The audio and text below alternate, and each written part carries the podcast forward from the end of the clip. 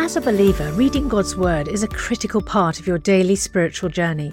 And because it's so important, we've created a unique new resource to help you immerse yourself in biblical truth and open your eyes to all God's Word has for you. It's a free PDF download called The Word One to One that takes you on a guided journey through John chapter 1. With biblical text and short commentary, each page provides insights that will strengthen your faith in an easy to read guided format. There's truly no other resource like this. Download your free PDF copy today at premierinsight.org forward slash resources. That's premierinsight.org forward slash resources.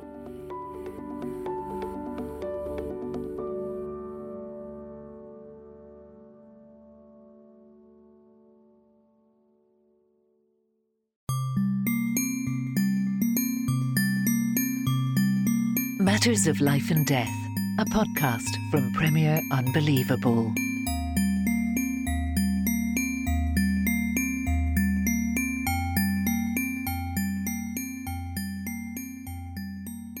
Well, hello, and welcome to another episode of Matters of Life and Death. Um, as always, I'm Tim Wyatt, and I'm here with my dad, John Wyatt. How are you doing today, John? Yeah, good to be here. Um, we're aware lots of you listening will have been listening to this podcast for some time, but uh, hopefully lots of new listeners as well um, since our move into the Premier the Premier network. So we thought before we started, we wanted to really kind of explain a little bit about what Matters of Life and Death is all about and how, how we got here.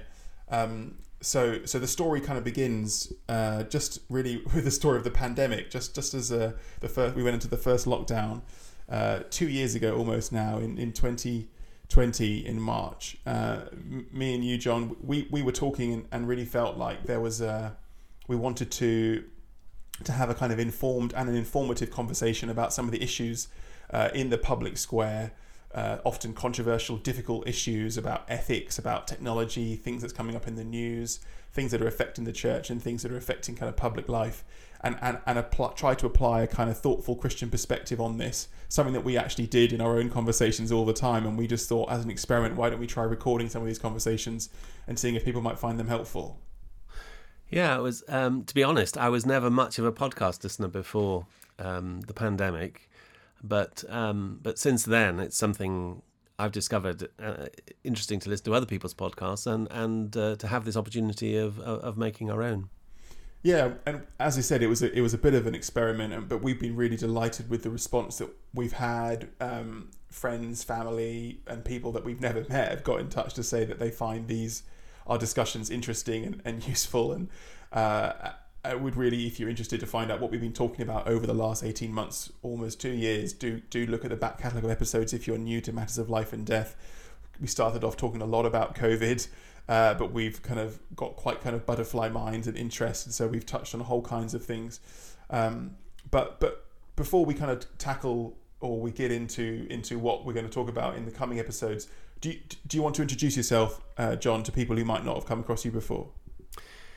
Yeah, so my background is as a medic. I was a baby doctor, so the technical title is a neonatologist, and um, specialised in caring for newborn babies in a big um, central London teaching hospital, and uh, worked for more than 20, 25 years on the front line.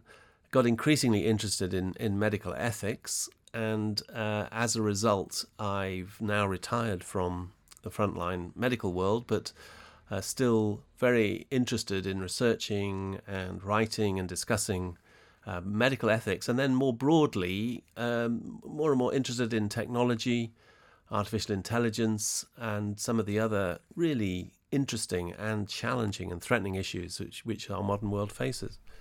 Hmm. Um, and I mean, I guess I would say this because I'm your son, but uh, you're also the author of a number of really quite excellent books um, do you want to explain about them, some of those and some of the more recent titles? I'm, I'm paying you as my uh, publicity agent.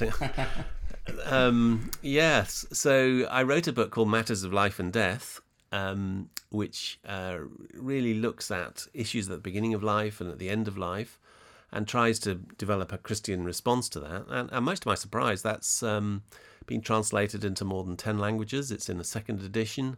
And um, is is used by some people as a kind of a textbook. Um, and then uh, I, I've written a, a couple of other books, particularly focusing on death and dying. So that's one of my particular interests. I used to get called Doctor Death sometimes, which wasn't very complimentary. But um, so a book called Right to Die? Question mark, and another one called Dying Well. Um, and most recently, I've got very interested in artificial intelligence, and uh, a book called The Robot Will See You Now came out in uh, July 2021. Hmm. And I like to believe I'm not just here uh, to ask the questions or to um, pump up your book sales. I, I, for those who don't know me, I, am a, a, freelance journalist. I, I mostly specialise in covering religion and, and social affairs stories. Uh, so that looks like a lot of my time is spent uh, researching and writing about things that are going on in the church, but also other um, faith communities and, and issues affecting kind of society as a whole, maybe homelessness or assisted dying um, divorce, that kind of thing. Uh, so I do a mixture of kind of straight news reporting, uh, but also a lot of features and analysis. Um, and I also record a few podcasts. Um, and so we kind of see, we hope that these these conversations that we have are both kind of intergenerational, uh, but they're also bringing our particular perspectives. Dad as the kind of research professor, ethics, ethicist, writer, and me as the kind of lay person uh, asking, hopefully searching and probing questions to try and tease out some gold. Yeah, and we also represent different generations, don't we? Uh, uh inevitably, and and I'm very much in the baby boomer generation. Very for, influ- for my sins, influenced by the 1960s when I was growing up, the Beatles and the Rolling Stones and all that stuff, sexual liberation, and um, and Tim, you would classify as a millennial, I suppose. I would slap bang in the middle, born in 1990. Uh, so yes, very much a millennial. Very much came of age uh, in the noughties. Um, and we were discussing this just a minute before off mic actually about how I was reflecting on how that's kind of shaped my my Christian perspective and how I engage as a believer in, in these, some of these issues we're talking about. Is that I really came of age eh, during a time people will have heard of the new atheism, your Richard Dawkins and your Sam Harris's where there was a kind of a surge of interest in atheism and a kind of very robust intellectual challenge against some of the, the foundational parts of Christian belief, and that was really swirling around when I was doing my A levels and going to university, and it felt like a real, uh, uh, a huge challenge, a huge uh, kind of cloud hanging over how evangelicals and Christians can engage in the public square and and bring their their Christian thinking uh, and wisdom to bear on, on some of these issues. And what's really fascinating to me, reflecting on that now, you know, 15 so years later, is actually it's really encouraging that the new atheism fizzled out almost as quickly as it as it came up. And actually, people today, my peers, they're not reading Dawkins, nor are they obsessed with trying to disprove the historicity of the New Testament. But they're they're open to both spiritual questions, but also I think there's a renewed openness to hear different perspectives on on some of these issues, which I think is bodes really well for the kind of conversations we're hoping to have. Uh, yeah, and, and one of the interesting things we've talked about before is how the pandemic um, has definitely led to an increased interest in uh, religious questions, questions about the meaning of life, um, about really significance and purpose. Uh, one of the fascinating things I was just hearing just last week is is that economists are talking about the, the great unemployment, um, that, that a whole lot of people have chosen to uh, resign their, their jobs during the pandemic um, and are branching out, starting new businesses, retraining, um, going in completely different directions. And uh, it's interesting that the pandemic has brought, I, I think, a, a greater level of questioning uh, a, a, greater desire to say, you know, what is life all about? Mm.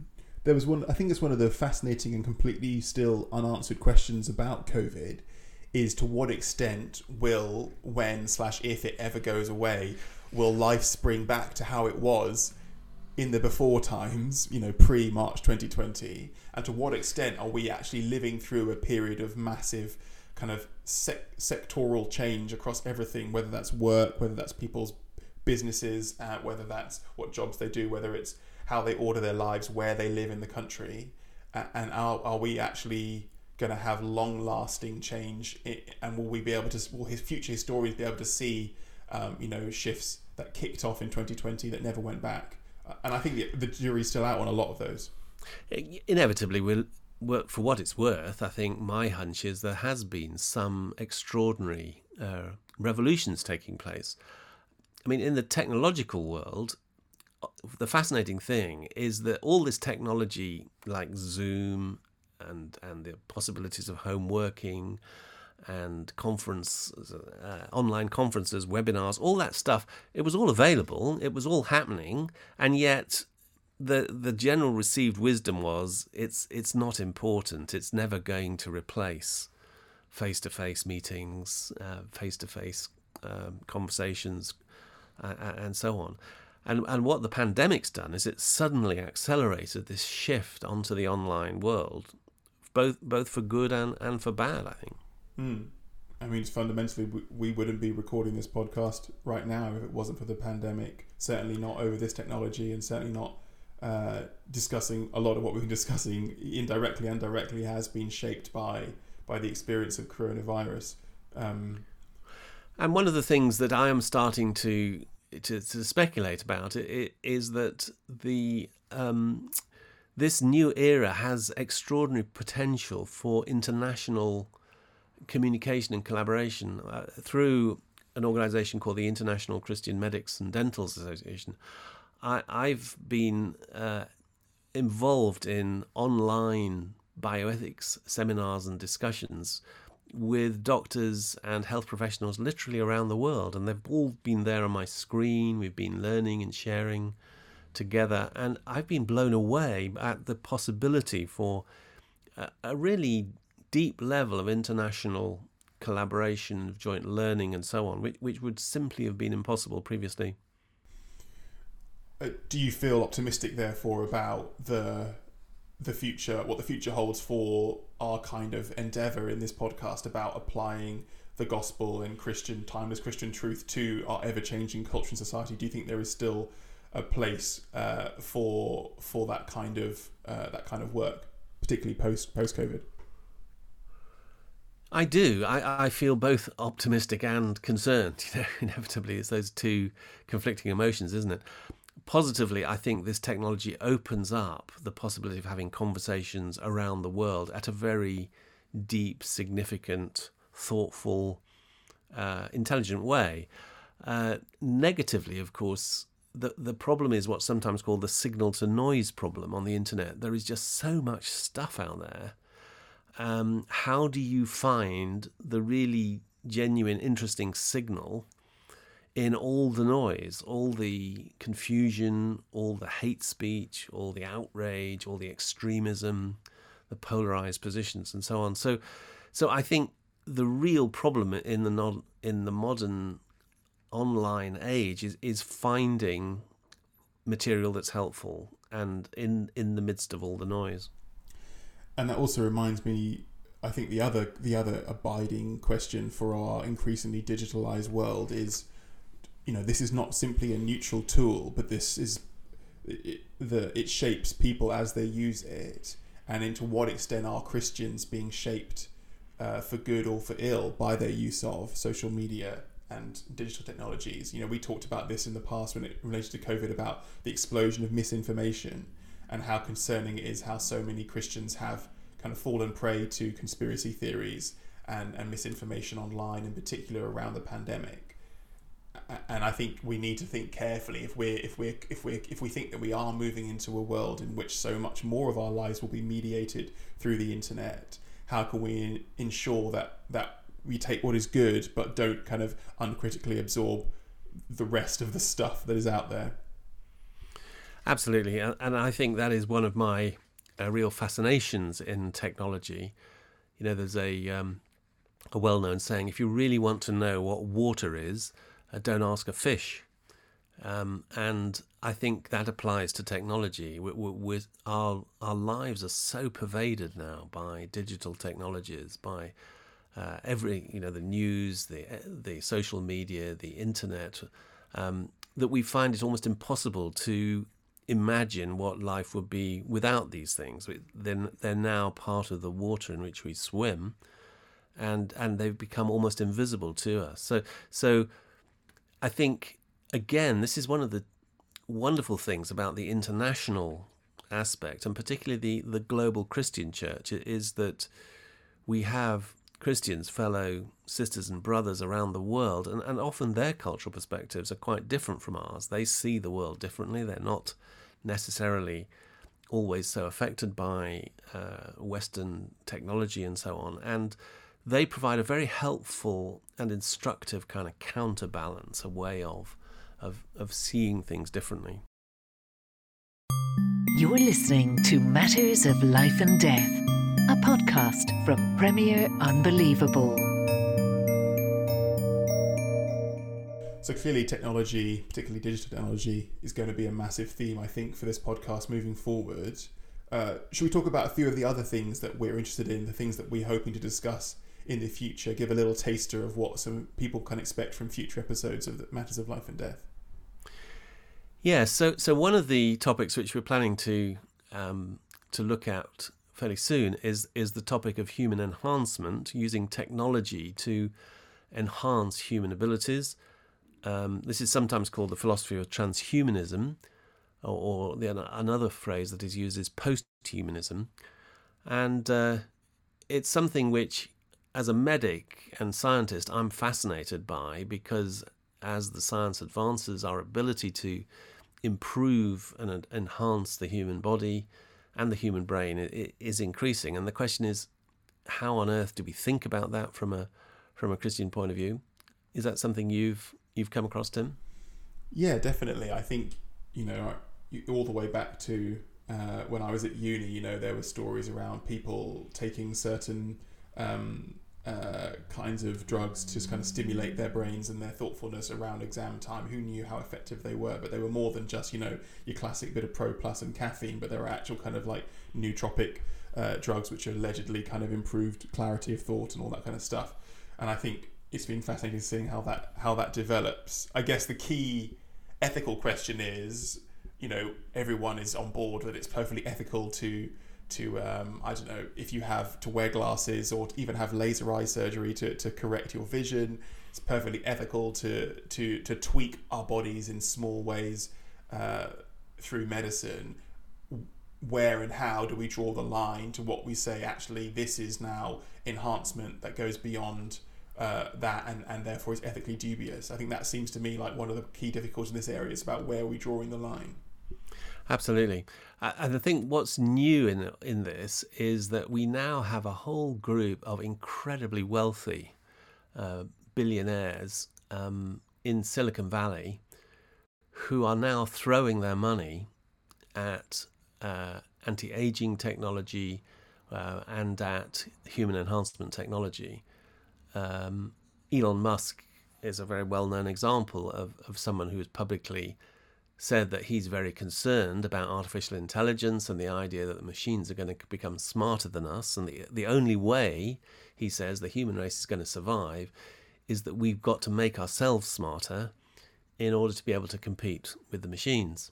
And we've got to find ways of, of linking up with the machines. So, so, and he's just an example. There are many others um, of uh, immensely wealthy investors who are now throwing serious money at this issue. And and you know, from a technical point of view, I think it's it's quite likely they're going to be successful.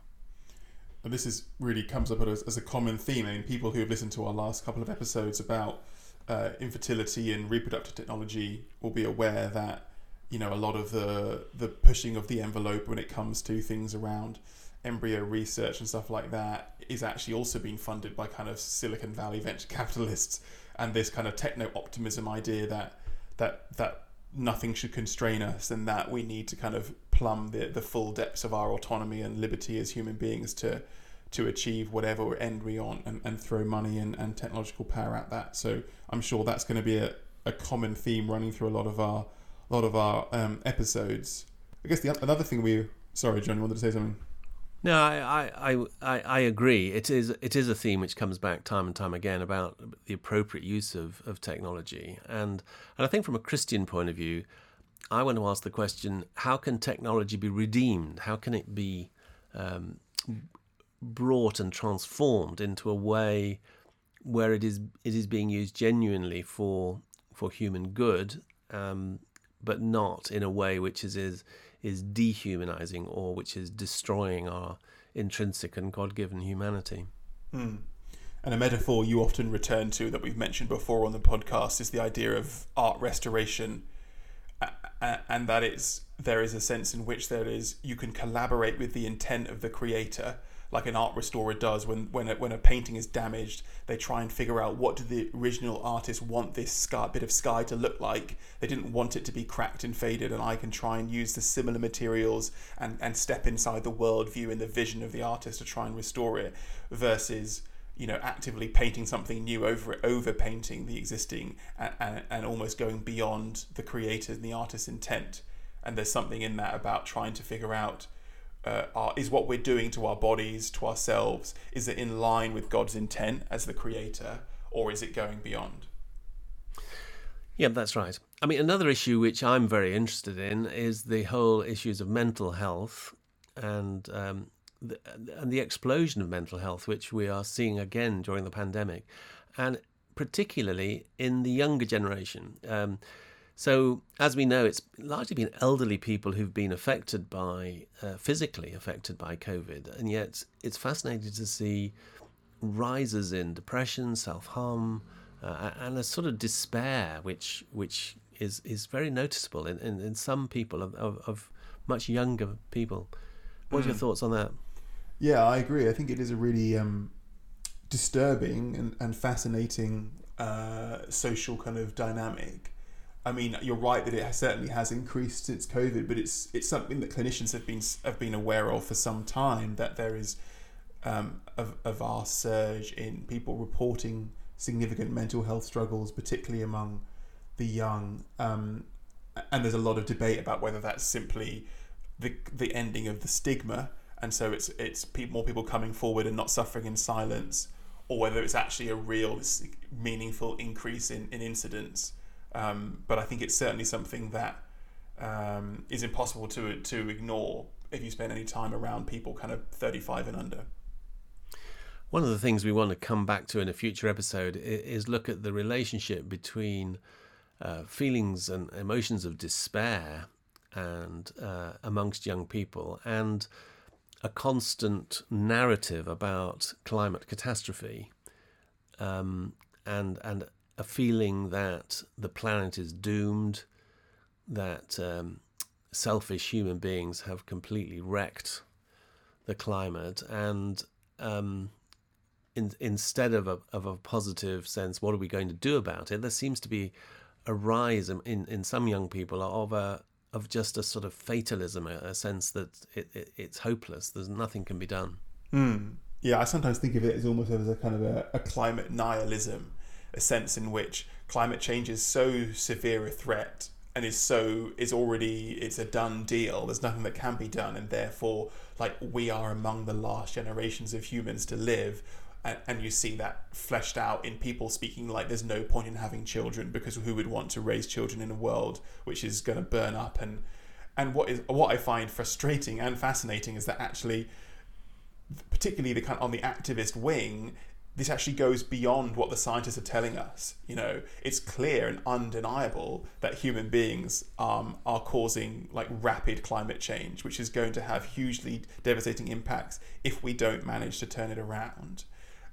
But actually, if you talk to the, the actual scientists who spend their life studying this and looking at the data, they're quite clear that while some warming is baked in already, there is still plenty, plenty that we can do to mitigate and to reverse some of the more harmful things. And climate scientists are not despairing, they're not nihilistic, and they are not fatalistic. And yet, there's a fascinating thing where, in their desire to, to kind of appropriate desire to raise urgency around this issue, a lot of particularly younger climate activists have almost gone beyond the science and actually are saying, are telling a story which is worse than it actually is. Yes, I I agree, and certainly from my science perspective, and I'm very interested in in you know, basic science and physics and so on.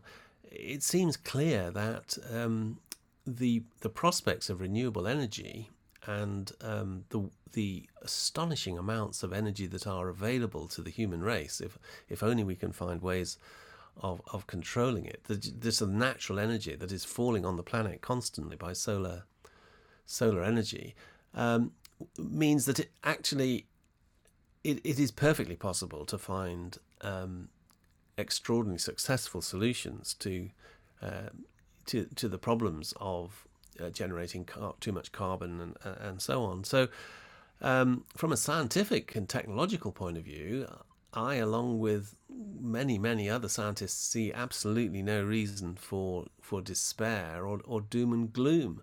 And and it, it, it is extraordinary to see the the level of um, yeah, uh, uh, of of a nihilistic, fatalistic uh, sense that that the world is hopelessly is hopelessly wrecked. And of course, from a Christian point of view, again, I mean, sometimes Christianity has been accused of uh, encouraging the you know the destruction of the environment, which which uh, I, I think is is extremely misleading. It's a very false narrative. Um, it's pretty clear that most of the destruction of the climate has come from sort of unbridled capitalism and a, and a kind of uh, desire to maximize profits without any concern, rather than from from uh, Christian theology, which has always emphasis, emphasized the importance of, of care for, mm. for hmm. God's creation.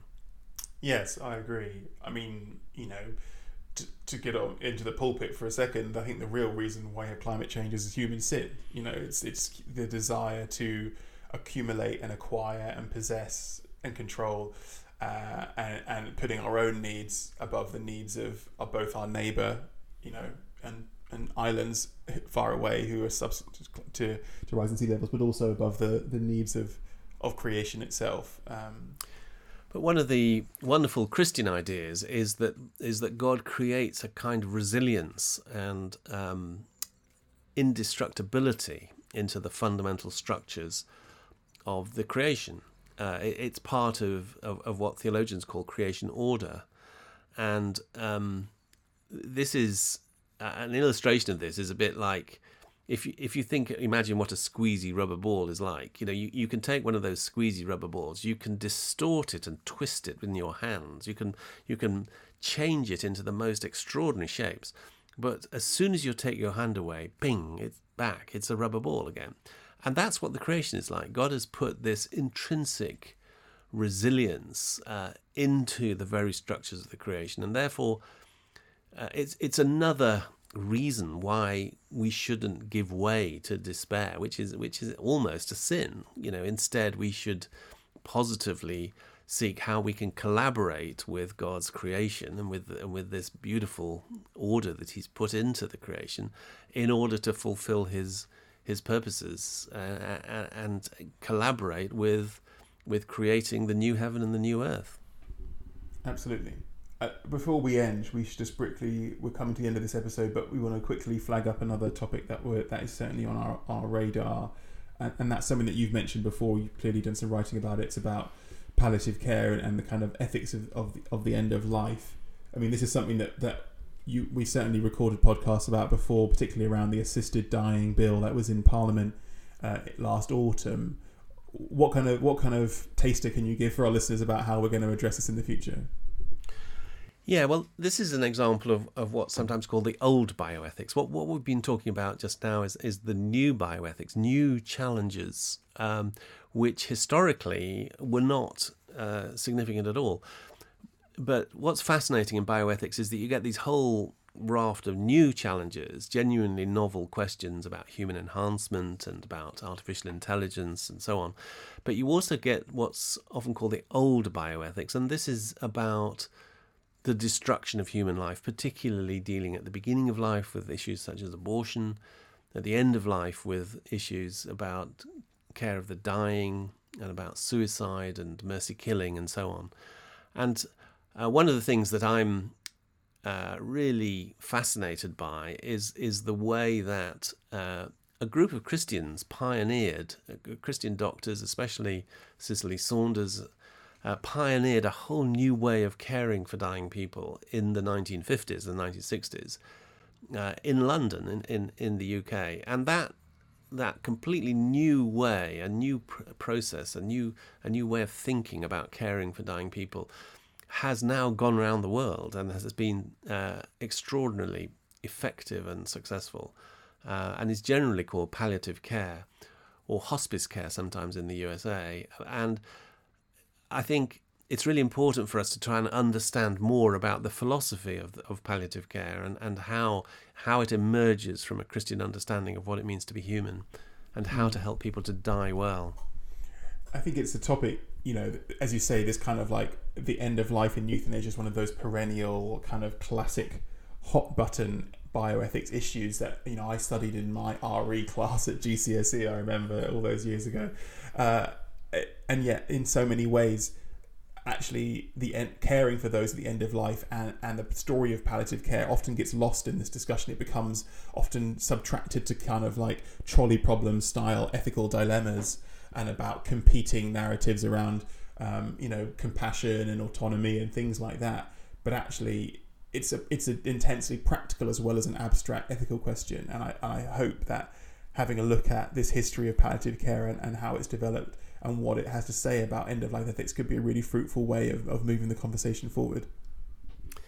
Yes, I hope so. And, and I think one of the basic principles which I feel is very important is is whenever as Christians we say that something is wrong, you know, this is bad and, and that you shouldn't do this, it's really important that immediately we say, and here is a better way. This is a better way of dealing with this problem. And when we're talking about death and dying, I have absolutely no doubt that palliative care, proper expert and and uh, and, and Christ centered palliative care at the very best uh, kind of caring is the better way of um, of caring for dying people. Mm. Well, I hope that's whetted people's appetite for uh, what we're hoping to look at in the coming weeks and months on matters of life and death, and lots more besides. Of course, we'll be keeping an eye on the COVID pandemic and its twists and turns. It's we're trying not to plan those too far in advance because things change so quickly. Um, but yeah, and we're also interested in in we're hoping to take in in feedback from listeners and suggestions and ideas that people might spot in the news or new research as well. So please do get in touch if you have any thoughts. But should we call it a, a day there? Um, great to speak to you as always, John, and I look forward to uh, to chatting soon.